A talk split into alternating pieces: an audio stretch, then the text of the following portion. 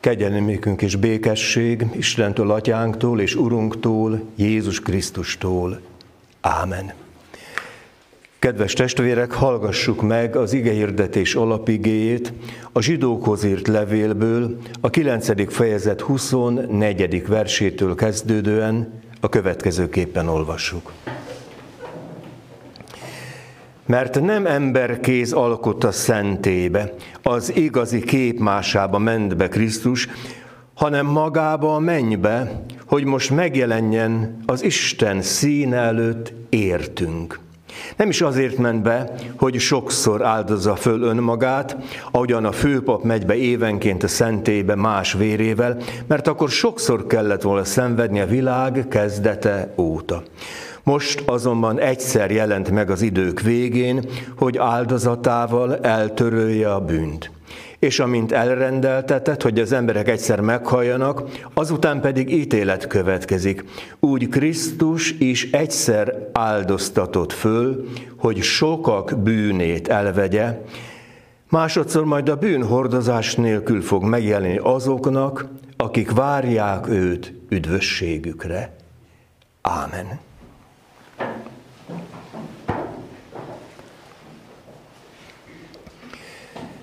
Kedves testvérek, a mai gehirdetést négy szálra szeretném fölfűzni. Az első az Ószövetség népe, ahogyan várta, sőt, várja a megváltót, a messiást, és itt olvastuk Ézsajásnál, hogy milyennek is festi le a profétai látásmód az elkövetkezendőt. Azt mondja, hogy undorodtak tőle, nem volt szép alakja, de még a királyok is elhallgattak előtte, mert olyanok hallottak, amit még soha. És azt mondja, hogy, hogy megvetett volt, pedig a mi betegségeinket viselte a mi szenvedéseinket hordozta, a mi bűneinket vitte föl. Múlt időben beszél arról, ami majd egy későbbi eljövendőben mutatkozik meg. Tehát itt van az Ószövetség reményteli hangja, ami tulajdonképpen az első fonál a gondolatmenetben. A második a következő. Nem tudom, hogy föltűnte. Elolvastam az evangéliumot Éreztünk benne érzelmeket? Éreztünk benne ilyen, ilyen könyvfacsaró dolgokat? Nem. Miért nem? Azért, mert János nagyon sajátságosan komponálja az evangéliumot. Nem véletlen, hogy az apostol szimbolikában ő a sas. Ő az, aki magasról, messziről és nagy horizonton látja az egész megváltást.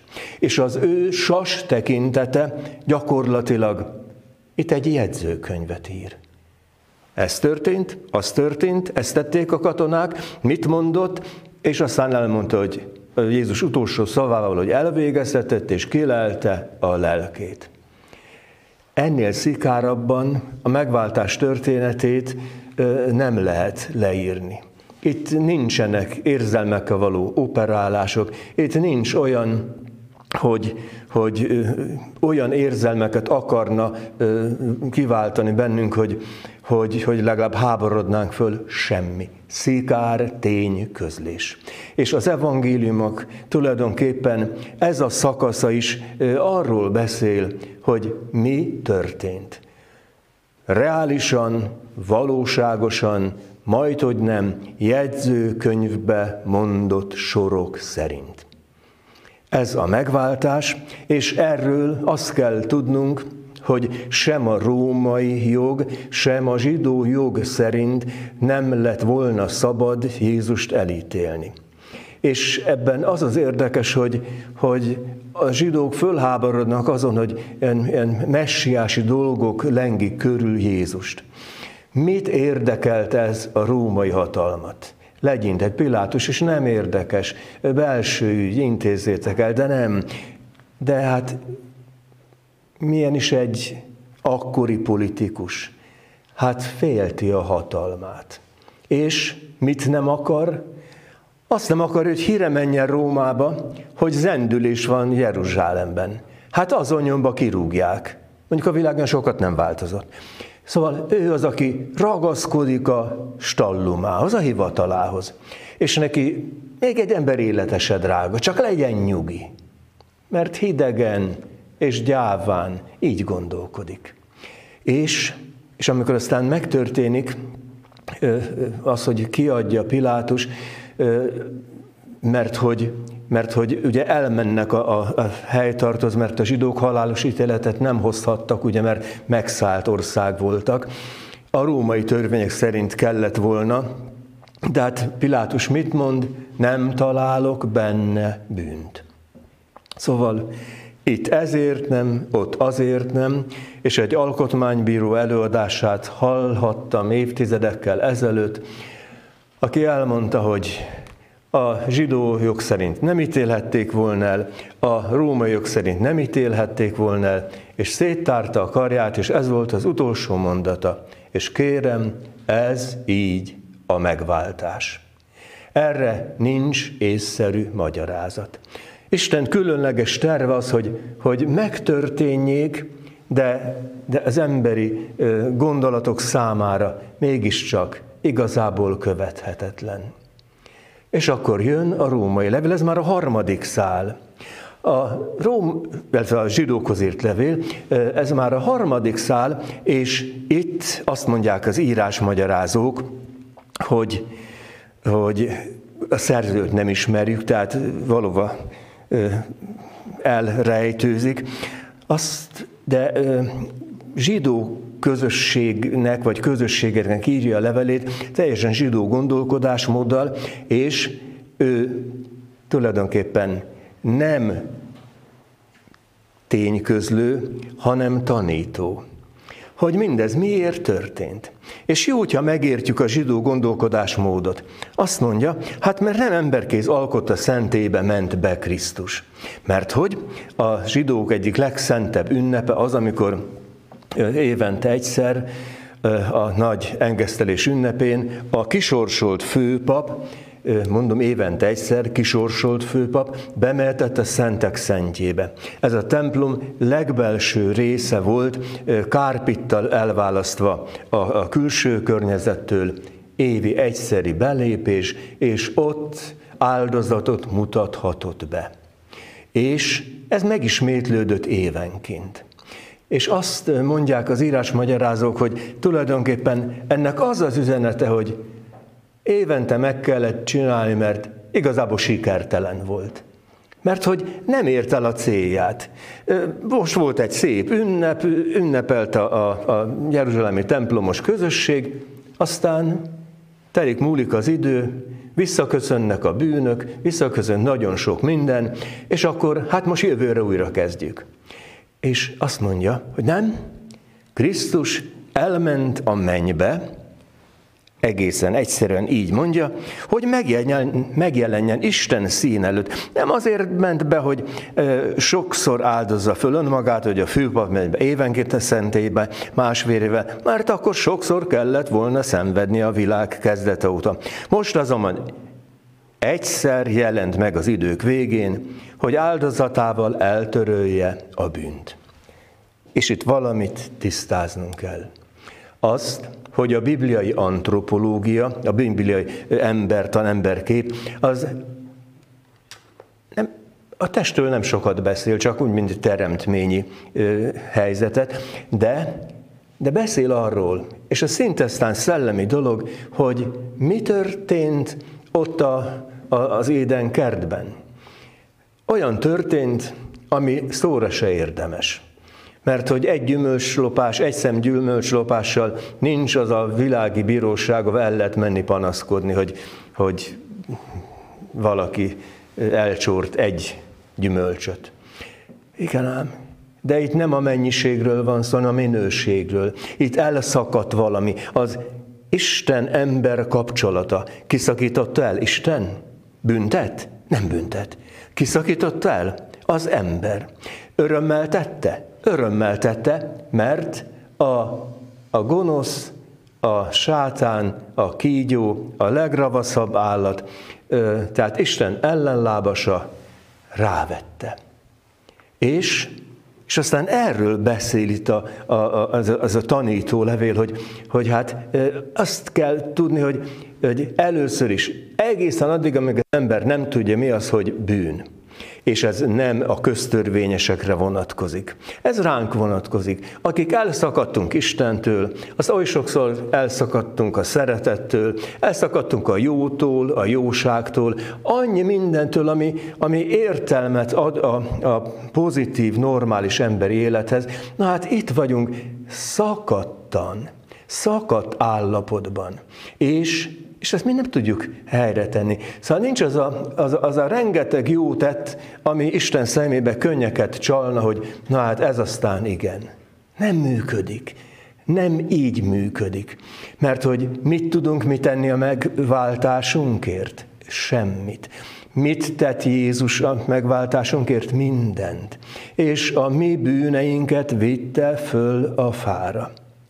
Na hát akkor most már három szálon túl vagyunk jöjjön a negyedik. Nagypéntek 2022.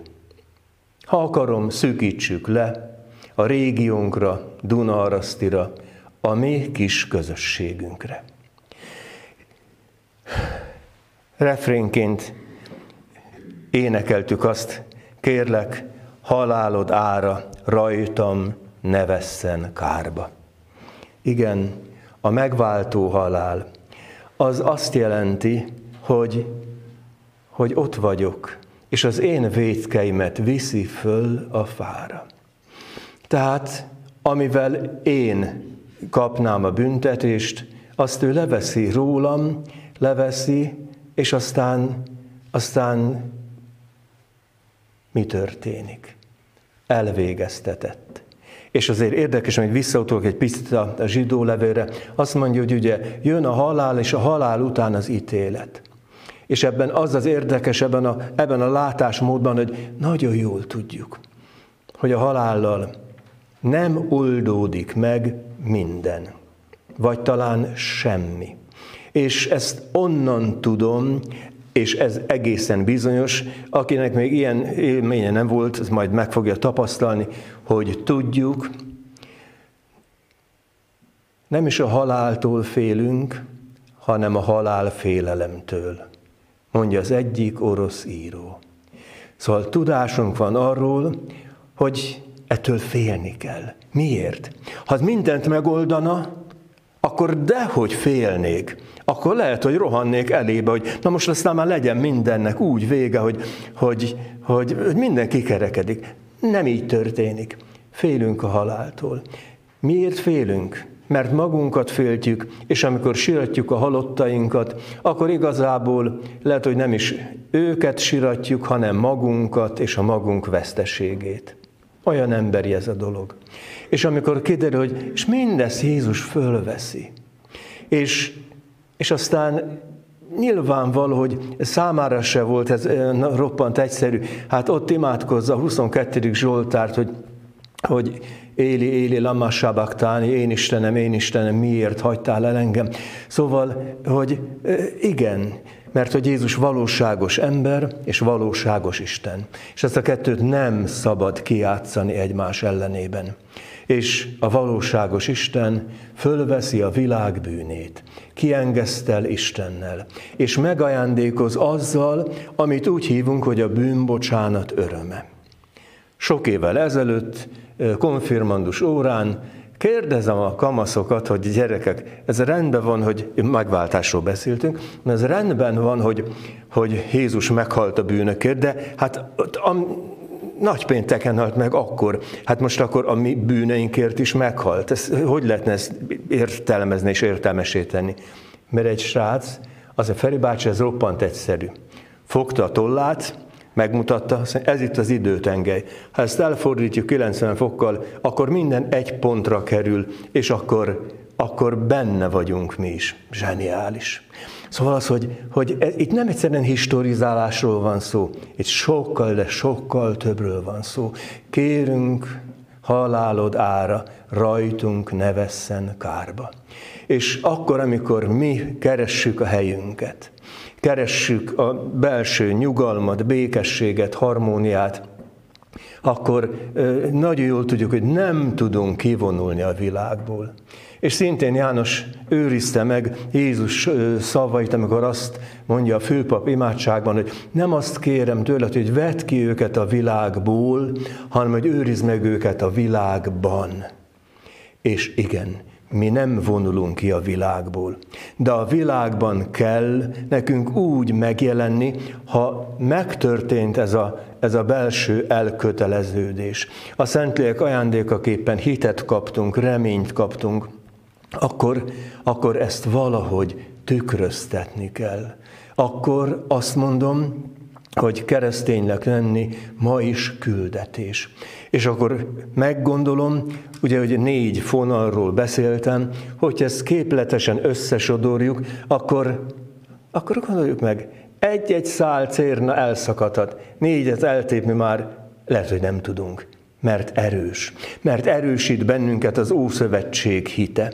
Mert erősít bennünket a megváltás története, a Jézus történet. Mert erősít bennünket az, hogy, hogy a régi tanítások is ránk szálltak. És erősített bennünket az, hogy nekünk nem konzerv hitünk van, nem múzeum hitünk van, hanem ahogy a mindennapi kenyérért imádkozunk, úgy szabad imádkozni a magunk sorsáért is. És azt mondja, hogy, hogy igen, hát az ő sebei árán gyógyulunk meg.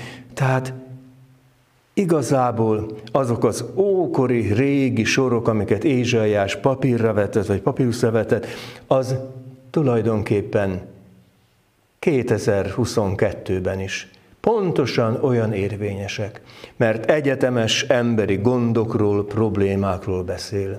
Betegségről, bűntől, bűnről, Istentől való elszakítottságtól, ról és, és minden egyébről.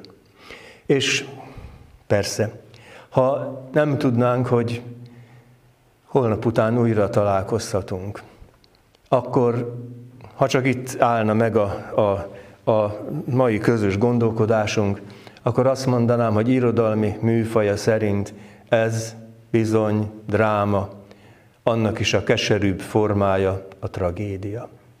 Igen ám, de mi már fél szemmel oda kacsintunk a holnap utánra.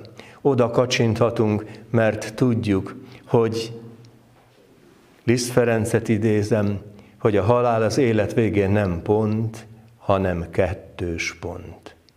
És ha ez így van, már pedig hitem szerint így van, meg a Szentírás tanúság tétele szerint így van, akkor azt mondhatom, hogy nekünk szabad, modern szóval mondom, holisztikusan gondolkodni. Holisztikus azt jelenti, hogy mindent, minden szempontot hogy megvizsgálunk, és, és mindenne végigmegyünk. A testünket, a lelkünket, a társadalmi körülményeket, a, a mindennapjainkat, a munkánkat, az egészségünket, a betegségünket, a gyógyulásért való imádságot, a háborús időkben békért, megbékélésért imádságot, és minden egyebet olyan komplex, nagy egységben szabad gondolkodnunk. És egyet ne felejtsünk el. Isten gyönyörűséges, munkája az, hogy minket ebbe a nagy egészbe meghívott. Meghívott a teremtésben, mert ugye az élet Isten ajándéka, meghívott bennünket a megváltásban, amiben beleérthetjük a, a hitre jutásunkat, ha akarom, megtérésünket, és beleérthetjük azt is, hogy, hogy ez az a szeretet, és ezt is az igéből tudjuk, ami, se, ami semmitől nem választ el, még a, még a halál sem választ el ettől a szeretettől. És akkor azt mondom, hogy bármennyire keserű, bármennyire is sötét tónusú ez a, ez a mai ünnepünk, az oltárterítő is fekete, szóval, hogy, hogy mégis fölsejlik az, hogy ezt a fekete terítőt évente egyszer tesszük föl. Majd holnap után, ha újra találkozhatunk, gyönyörködhetünk a fehérben. a föltámadott, megtisztító erejében. Köszönjük meg, hogy mindennek részesei lehetünk. Imádkozzunk! Urunk, köszönjük szent titkaidat. Köszönjük, hogy engedsz megérteni belőlük annyit, amennyire szükségünk van. Köszönjük, hogy beköltözöl a szívünkbe, a lelkünkbe, az elménkbe, a szellemünkbe. Köszönjük, hogy gondod van a teremtett világra, gondod van az életünkre, a hitünkre, a reményünkre, a szeretetünkre, az üdvösségünkre, és kérünk, adj erőt ahhoz, hogy valóban megváltunk, drága áldozata rajtunk ne vesszen kárba. Áldott légy érte.